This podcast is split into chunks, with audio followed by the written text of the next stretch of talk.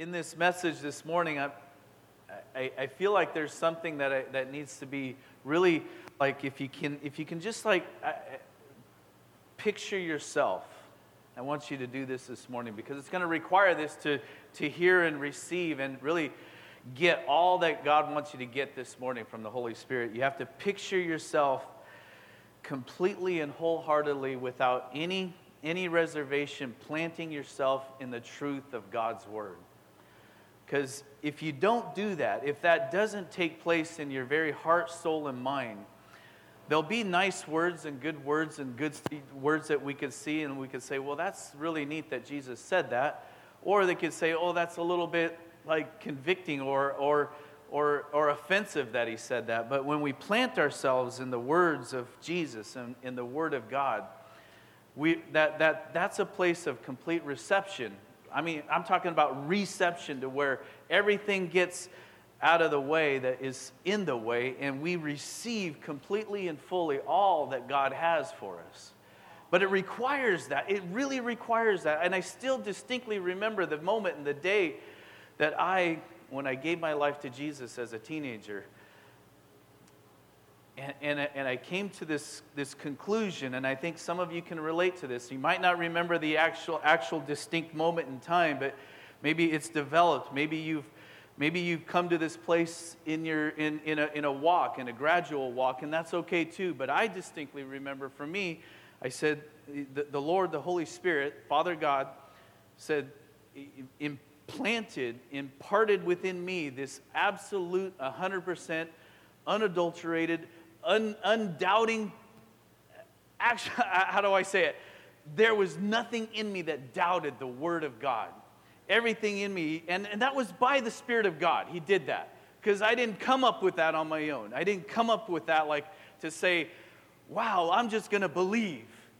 If we think that we came up with this, I believe on my own, then you're fooling yourself. But it's by the Holy Spirit that He said, and He just He imparted. There was an impartation of God's word is true, 100%, the truth, not a truth, the truth that cannot be mistaken, that cannot be twisted, that cannot be, cannot be uh, changed, altered. Even man's attempts of all these translations that we come across and we run into that seem to be a little bit confusing.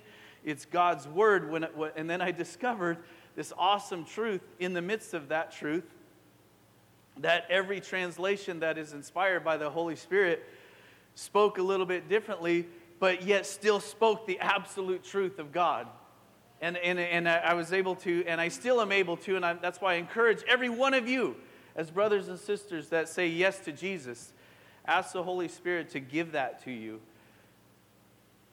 And, and go all out. Read every translation, listen to every translation. Oh my gosh, it's so simple these days, right, Carson? To just listen to the Word of God every single day. To, to, to, you know, we got these devices that we could listen to, watch, and, and, and download anything and everything at, at, a, at a push of a button. God's word is like at that, he's that close. All right, let's go into it. Amen. Hallelujah. Thank you, Jesus. And that's such a, a fantastic point, illustration. He, he, gives us this picture of an armor, the armor of God and he gives us all these, these, these, these pieces to put on, and he says to put it on. But he, that, that last piece, he said, is the sword of the Spirit. But what, what is holding it all up? What is holding it? Yeah, we have this, these little leather belts that hold our pants up, which is a good thing. But the belt of truth that he's referring to in the armor, it holds all the armor on. It, it, it, it keeps it all on. It holds it all together and keeps it all on. And without that, those pieces of armor, they will falter, they will fall off, they will, they, they will, they will wane. So that's why it's so imperative as a believer. If there's anything, if, in fact, if you don't hear anything else this morning, hear that.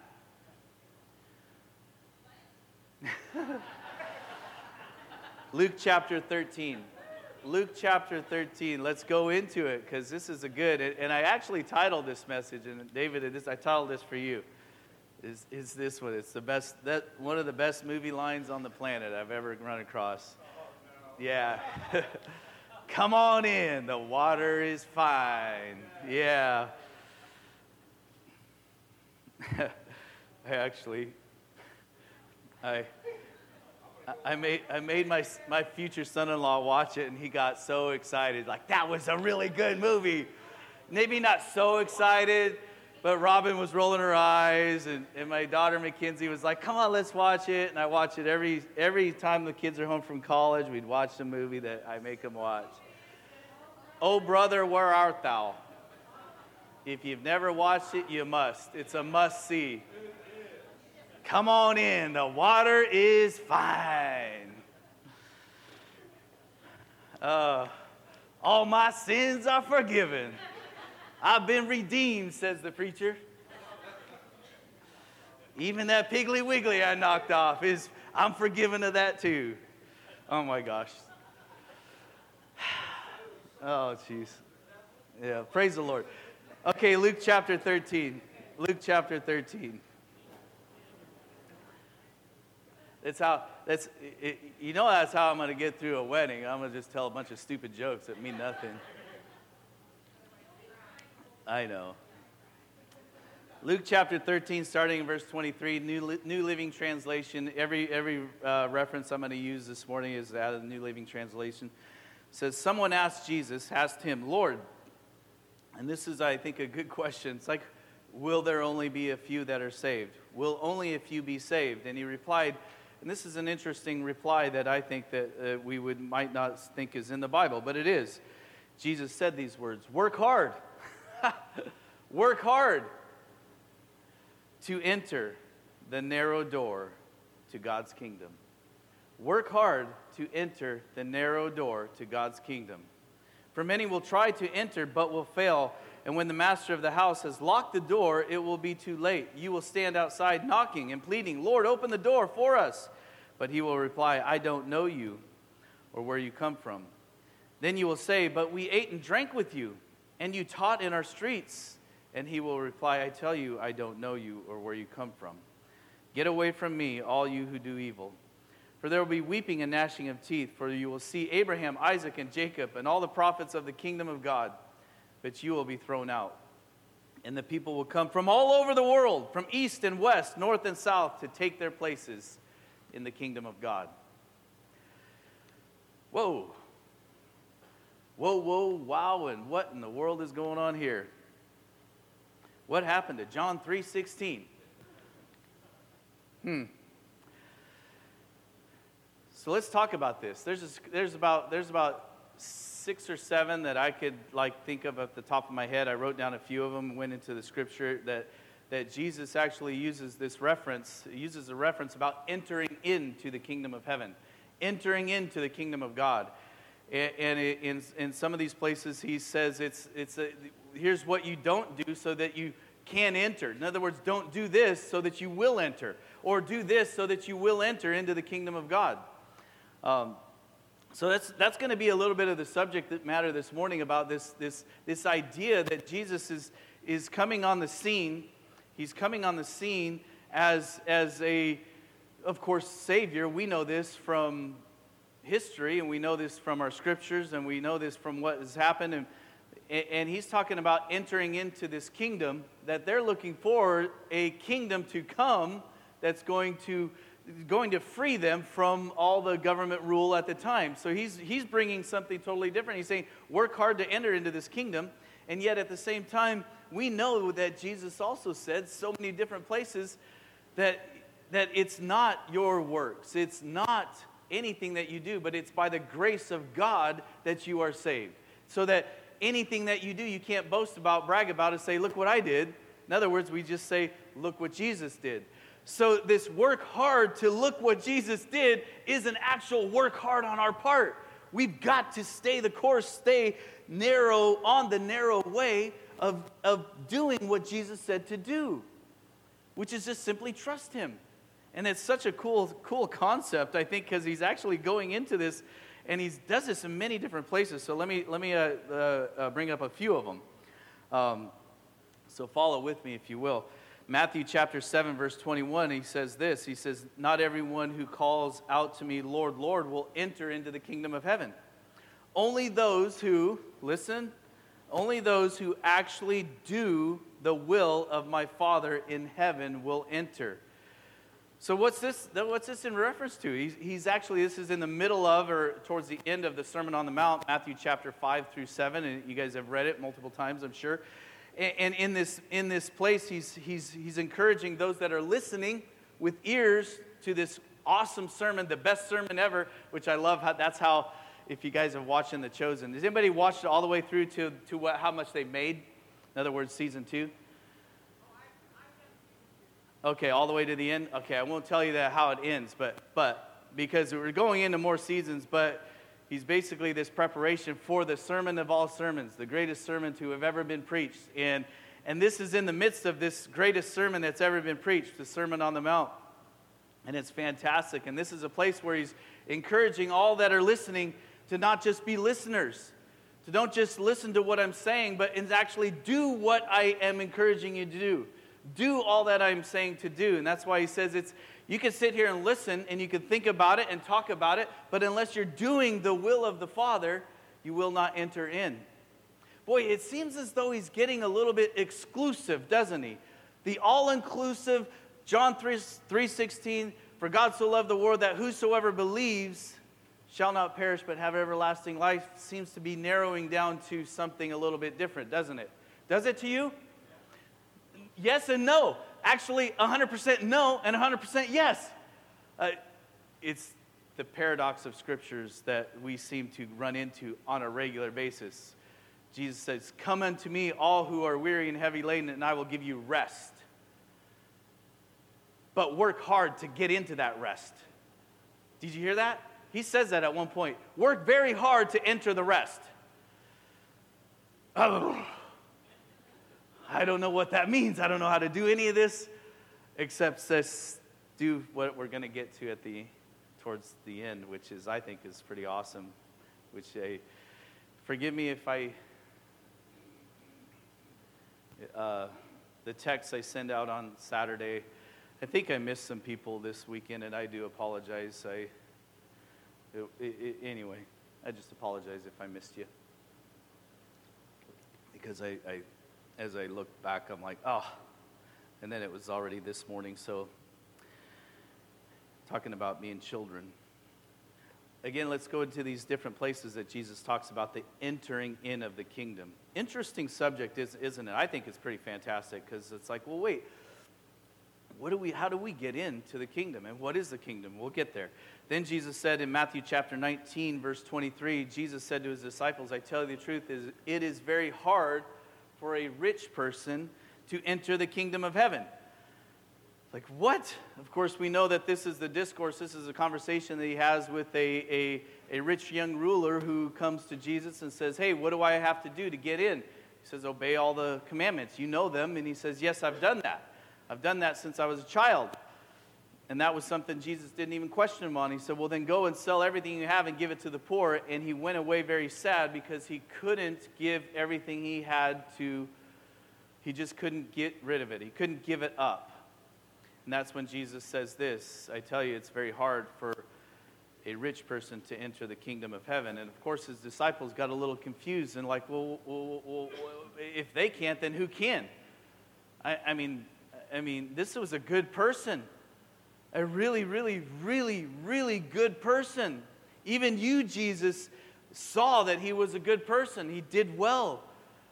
If, if, he, if he did everything that the law commanded, I mean, he was an honorable person. He honored his mother and father. He didn't ever even take the Lord's name in vain. He didn't ever do any of these things. He didn't steal. He didn't kill. He didn't lie. He didn't need to covet because he was rich. So, so all these things, and, and he's saying, and now you're saying that doesn't matter?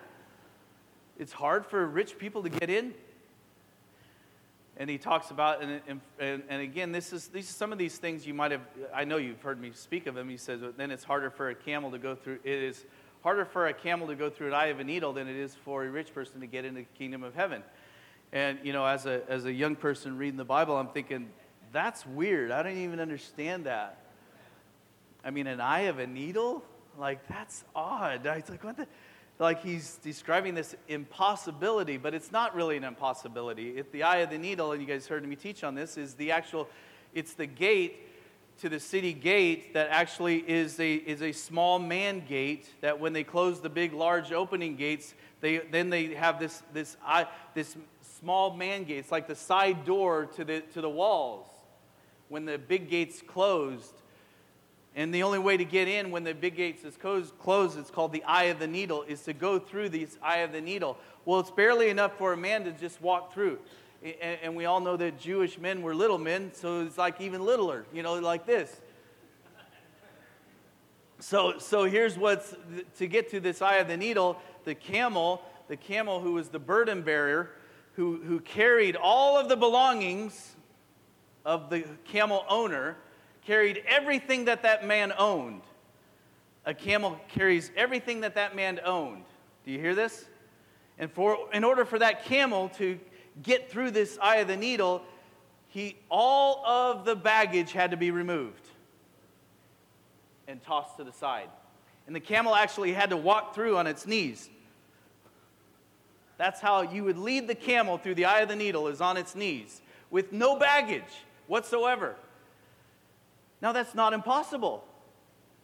Now, that sounds like it's not impossible. That's actually very doable, but at a great cost. The great cost is I got to leave all of the stuff behind. Can't take it with me. Can't take it with me. And the very thing that is there to carry my stuff is now just a lowly animal coming through. And that's what he's saying that, that, that in order to enter into this kingdom of heaven that he's, he's bringing to, into play is that we must give up everything. We must surrender it all. And this is a good point. If I can, if I'd like to, I'd like to highlight a brother of mine who understood this very clearly. He's now with Jesus. He's been with Jesus for a week now. And he's somebody that I saw on a regular basis that had plenty, that had plenty, was never in want that I knew him. All the years that I knew him, he was not in want. But he understood something that was deeper than, than a lot of us understood. He said that, and he's told me this so many times.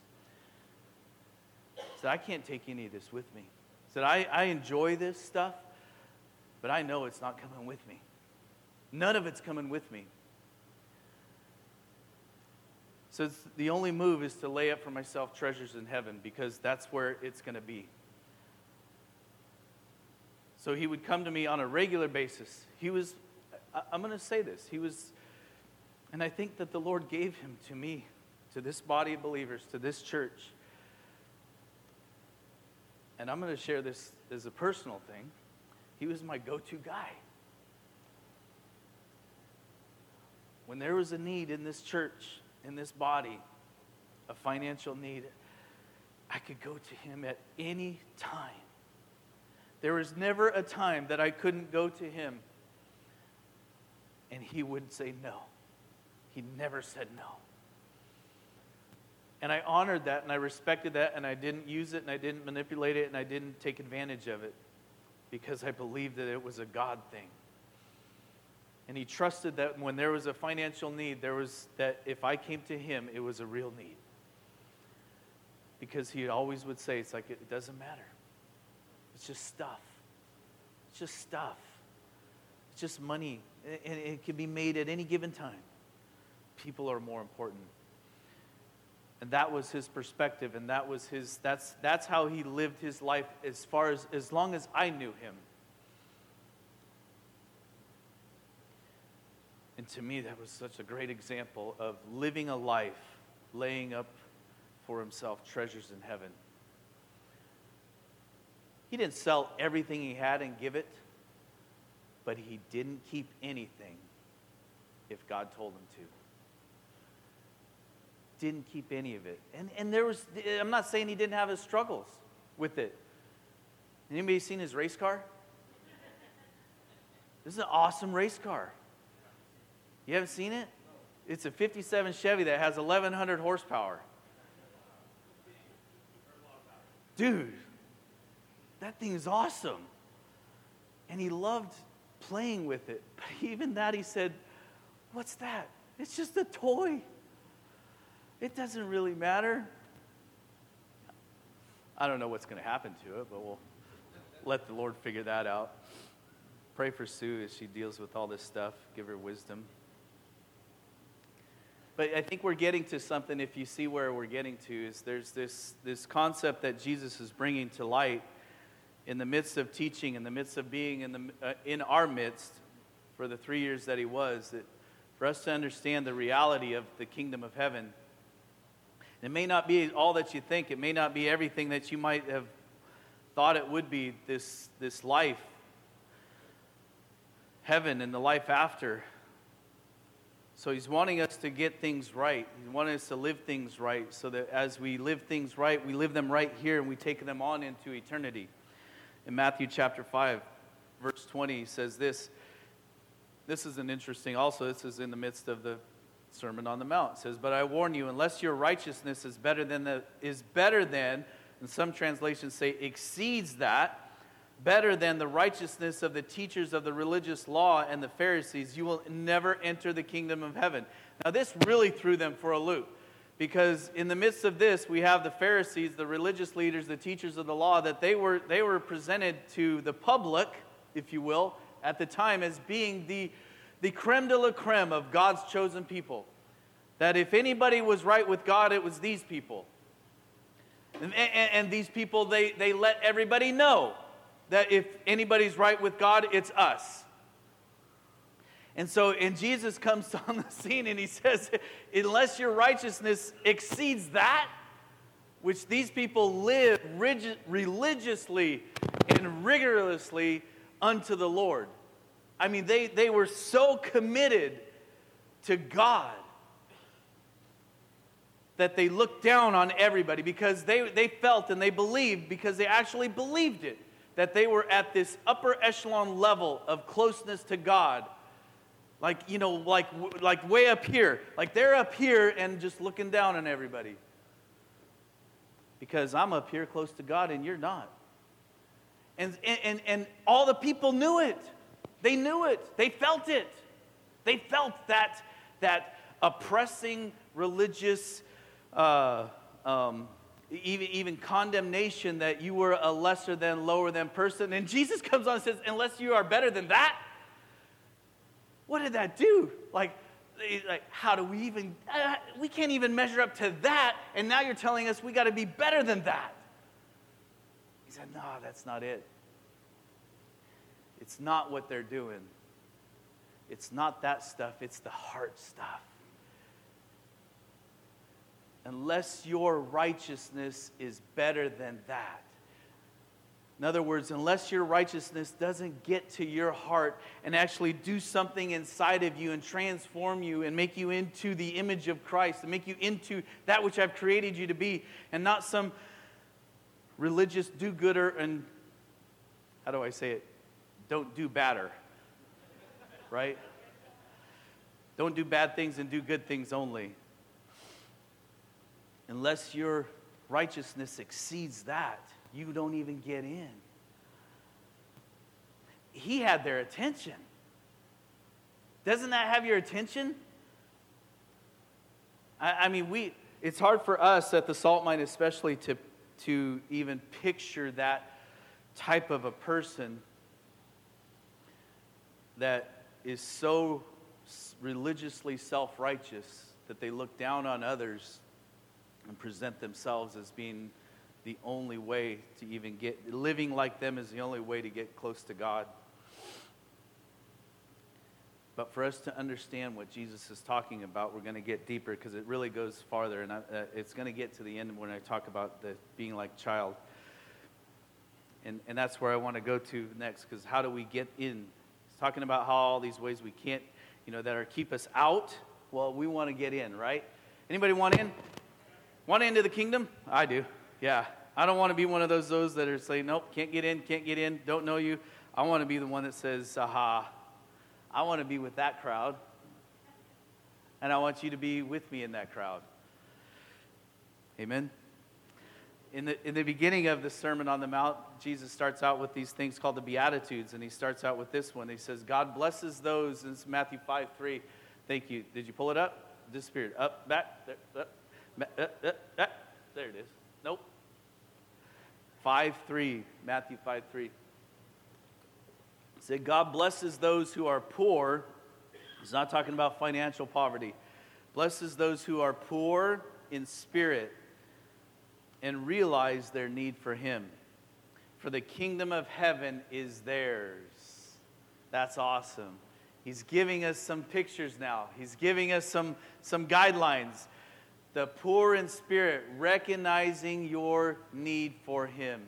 Spiritual poverty is not a, not a lowly thing that we just say, oh, I'm just as low as me. I'm, you know, it's not this, this false humility junk that we like feel sorry for me, pity stuff. It's, it's where I realize and I understand and I see that I need Jesus. I need a Savior because I don't measure up. That's what he's talking about. Blessed are those who realize their spiritual poverty, that you don't measure up. For all have sinned and fall short of the glory of God. And it's only by the grace of Christ that we can even enter in. So that's the first step. It's that recognizing, that realizing that I need Jesus. Hello? That's the first step in. But that's such a good step that's such a good step. And then in John 3 5, in this conversation that Jesus is having with Nicodemus,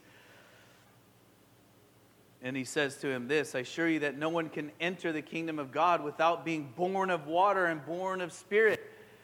Now we must, now we must, we, we recognize that our spiritual poverty, I need Jesus. Now I must say, Yes, Jesus, you're what I need. it's so simple. And in saying, Yes, Jesus, you're what I need, that's called the born again experience. Where now my life was dead and now it's alive. Yes, Jesus, you're what I need. You're the answer. You're the Savior. You, Jesus, are given to man by God as a solution for all my sin, all of it, and the sin of the world. You are what we need. And that, that, that, that, if you will, I like to call it the RSVP to his invitation into his kingdom by saying yes is a born again experience. And he says, You will not enter unless you have that experience, unless you are born of spirit and water. Amen? That's what we believe. We, it's not just because we believe it, because it's our church belief, it's because it's what Jesus said. It's what Jesus said. Again, do you see the need to seeing what Jesus said as the way, the truth, and the life? It's the when Jesus said it, if you doubt it and question it, then you won't receive it. Jesus said it, and I receive it. So here we go. This is actually what the message is about. Now I can start preaching. Oh, you think I was just more? I think no. she's Marilyn's like, oh my gosh, it's one of those long ones. That's okay. I did the same thing. So as I read, like, you know what Hunter does every every week? He counts my pages. He says, "E dog." Four pages, really? Like, it's all right, bro. It's all right. Like, I'm out of here. I'm gonna go teach the kids. Like, okay. Mark chapter 10, starting in verse 13. It says, One day some parents brought their children to G. Well, just so you know, my pages, I got it, the print is pretty large. So, so it's not like really big, you know, it's like, eh. it's so I don't have to put on glasses while I'm preaching. The, Mark chapter 10, let's go back. One day, some parents, they brought their children to Jesus so he could touch and bless them. I love this. I love this. But but the disciples, and this is the, this is Mark's account. And I love that Mark's account kind of gives us this depiction of what how Jesus sometimes dealt with his disciples. But the disciples, they scolded the parents for bothering him. And when Jesus saw that what was happening, he became angry with his disciples. I mean, he got upset with them. Hello? Jesus got upset with his disciples. Why? Because he was because he was these well, they were keeping the children from him. He was angry with his disciples and he said to them, "Let the children come to me. Don't stop them. Don't stop them, for the kingdom of God belongs to those who are like these children."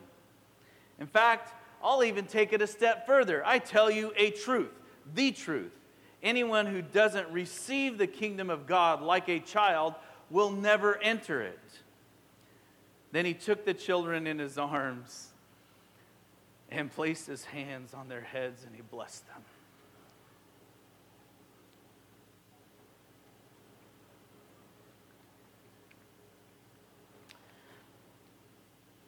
As we were worshiping the Lord this morning,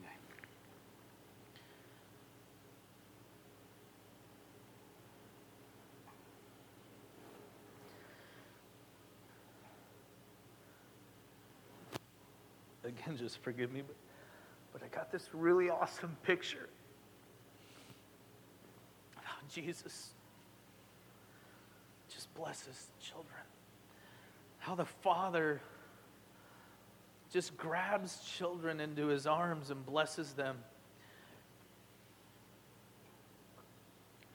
And then I felt I was reminded this this whole thing happened in the midst of worship as I was actually singing, as as I was engaging in it. And, and, and then I tried to, to understand or feel or sense or relate to what that was like. And I couldn't. I had no point of reference of having a father that blessed me, took me in his arms, and gave me a hug, and told me he loved me. I had no point of reference here on this earth. And then God, just by His mercy, He showed me, He said, But I've done it. And I still do it.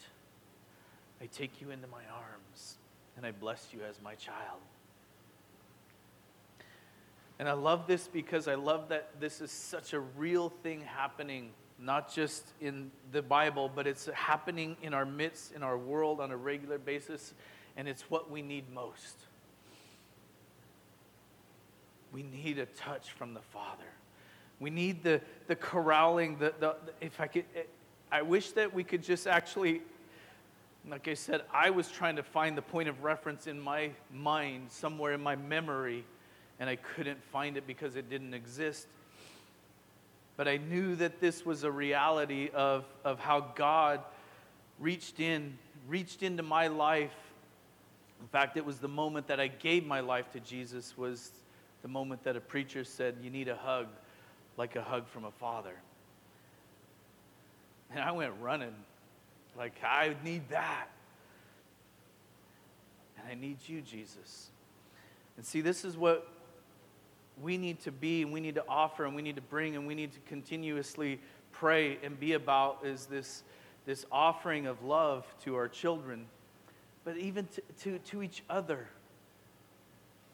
And so much so that it's even that we receive it for ourselves. We receive the hug from God to just love us right where we're at. Right where we're at. That's why uh, this, this, this place in Scripture that I love so dearly, it's, it's one of those dear places of the Bible that I just like, it, it melts me. My heart melts. It's a place that Jesus took the children in his arms, placed his hands on their heads, and he blessed them. I love to bless people. I was super encouraged this week I was out in Lincoln Hills doing a pickup for some stuff that very wealthy woman. She lived in one of the really nicer homes of Lincoln Hills and always has had nice stuff. And I've, it's about the fourth or fifth time I've been to her house. And, And, it, and something happened in the midst of this interaction that I, and I'm just sharing this with you guys because it's, it's something I believe that we should be about. Is uh, took her stuff, loaded her stuff, handed her a receipt, and said thank you. And, and I was by myself, and, and the Lord, and I, I said it, and I said it very, just I say it genuinely every time, and I said, bless you, blessings on you. And she she turned and she didn't let me just go away. She said, You know, it's not the first time you've done that. I said, And I love that you do that. And she said, I, I received that and I asked the Lord to bless you. I said, You do that every time. Every time you've come to my house, you've blessed me. And I said, I said, you know, I thank you for even receiving it, and I received the blessing back. So that I said, I, I really mean this. It's not tongue in cheek. I don't just do it. I don't just say it. I actually mean it. She goes, I, I know. I know. I know it because I, I feel it and I receive it. I think that that's something, if, if there's one thing I want to go down doing, is blessing people. I don't want to go down. But if I'm going to go down, I'm going to go down blessing people. I think that's what Jesus did bless people.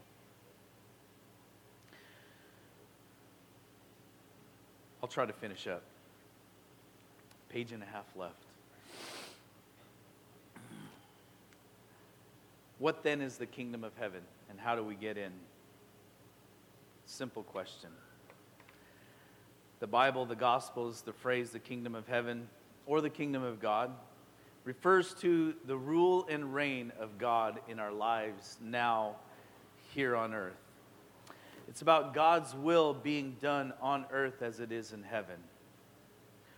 All the kingdom parables, with its imagery, its terminology in the Gospels, in the Scriptures, is not just about leaving earth and going to heaven when we die, but it's about heaven coming down to earth while we live. So, seeing the kingdom of heaven is not just about life after death, but about living and experiencing God's life in this life, His will here and now. And then even taking it into eternity. This is what Jesus had in mind, I believe, when he teaches about becoming like a child. It's experiencing the life of God in this life requires absolute humility like a little child. So how does that look? In what way? Not by not by being childish, you know, by staying simple or ignorant.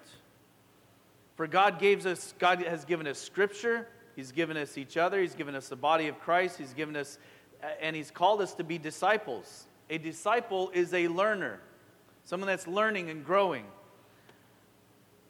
That we may learn and grow and mature and even have be able to give answers and reasons for the hope that lies within us. So it's it's a deeper walk with God, this child likeness it's becoming like a little child. It means, I believe this, there's some things, I, there's just r- really three points, and I think that some of us might have some others, and I think that's awesome. Some childlike traits. Maintaining the wonderful and beautiful characteristics and the qualities of children that life in this sinful world wants to beat out of us. I got three traits if you come up with others, please feel free to speak and share it. Childlikeness is trusting. Trusting. Trusting in the Father, trusting in the truth that God gives and brings to us. A child will trust their father. A child will trust anything you tell them. So be careful what you say around them. But he's telling us this that this is what a child like that I'm actually saying you to enter in, you must trust me. Like what I said earlier about scripture. Trust that these are my words and these words are true and the truth. To enter in, we must trust that the words that Jesus speaks are the truth. Not just a truth to consider to say, well, that's nice and that's really cute. And I, I think those are good things that he said. But it's actually the truth. So we must trust in the truth, which actually does this it does something amazing. It actually frees us to rest completely in Him and not worry or be anxious about anything. Hello? That's awesome. So being like a child is trusting. I love this. And I think this it goes to deep levels. It goes to every area and, and different levels in our life and around our life is do we trust God? If he's fully capable that we believe to save our soul, don't you think he's capable of taking care of this, even the smallest issues of this life and even the big ones? The big ones too. He can handle the big ones and the little ones. Let's trust him to take care of them and not be anxious or worry about anything, but instead completely trust him. Amen. Children are forgiving. Did you notice that about children? Children are completely and fully forgiving. I love that. I love that.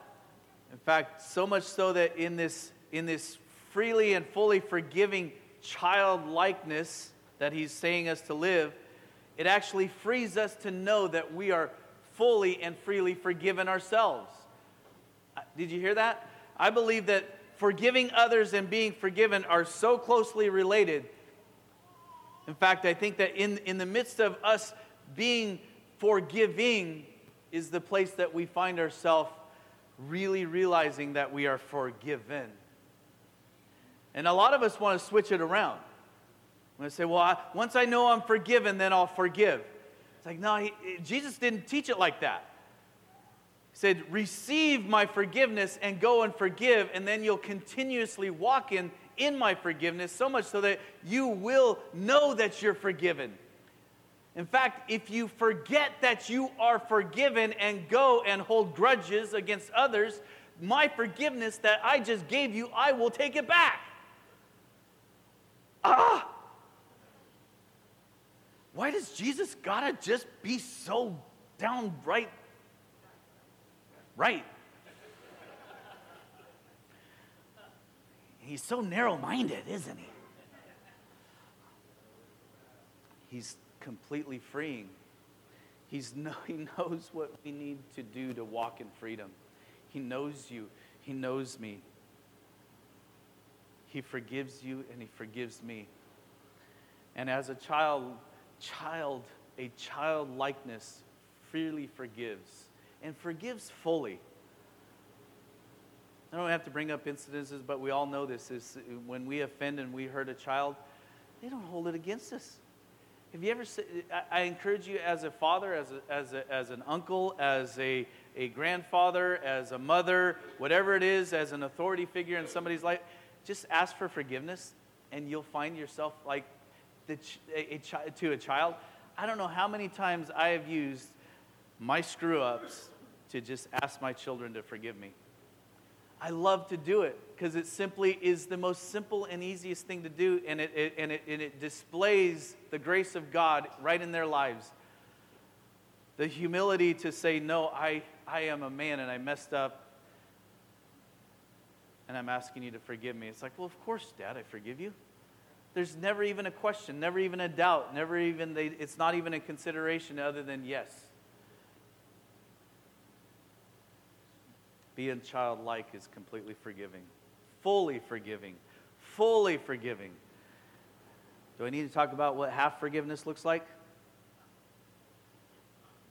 It's not forgiveness at all. No. Well, I'll forgive them as soon as they, you know, as soon as they come to me and I'm sorry, it was all my fault. As soon as they do that, then I'll forgive them. That's not forgiveness. That's manipulation. And that's not of the childlike childlikeness that Jesus is saying we to live for us to live by. this is great too.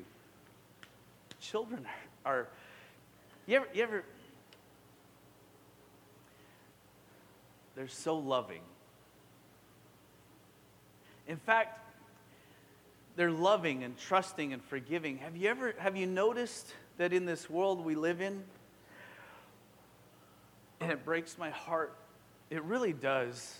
It makes me so sad that we've got to teach our children you know the whole stranger danger thing and you know the whole thing is like oh you got to look out around every corner because there's a there's a kid snatcher that's going to get you and I'm not saying that that's not real and we need to do that, but I'm just saying they come into this world completely trusting, completely forgiving, and all loving, and then we train them to doubt, to question everything, to be skeptical about that person that is a different color, a different race, or looks funny, or doesn't look like us.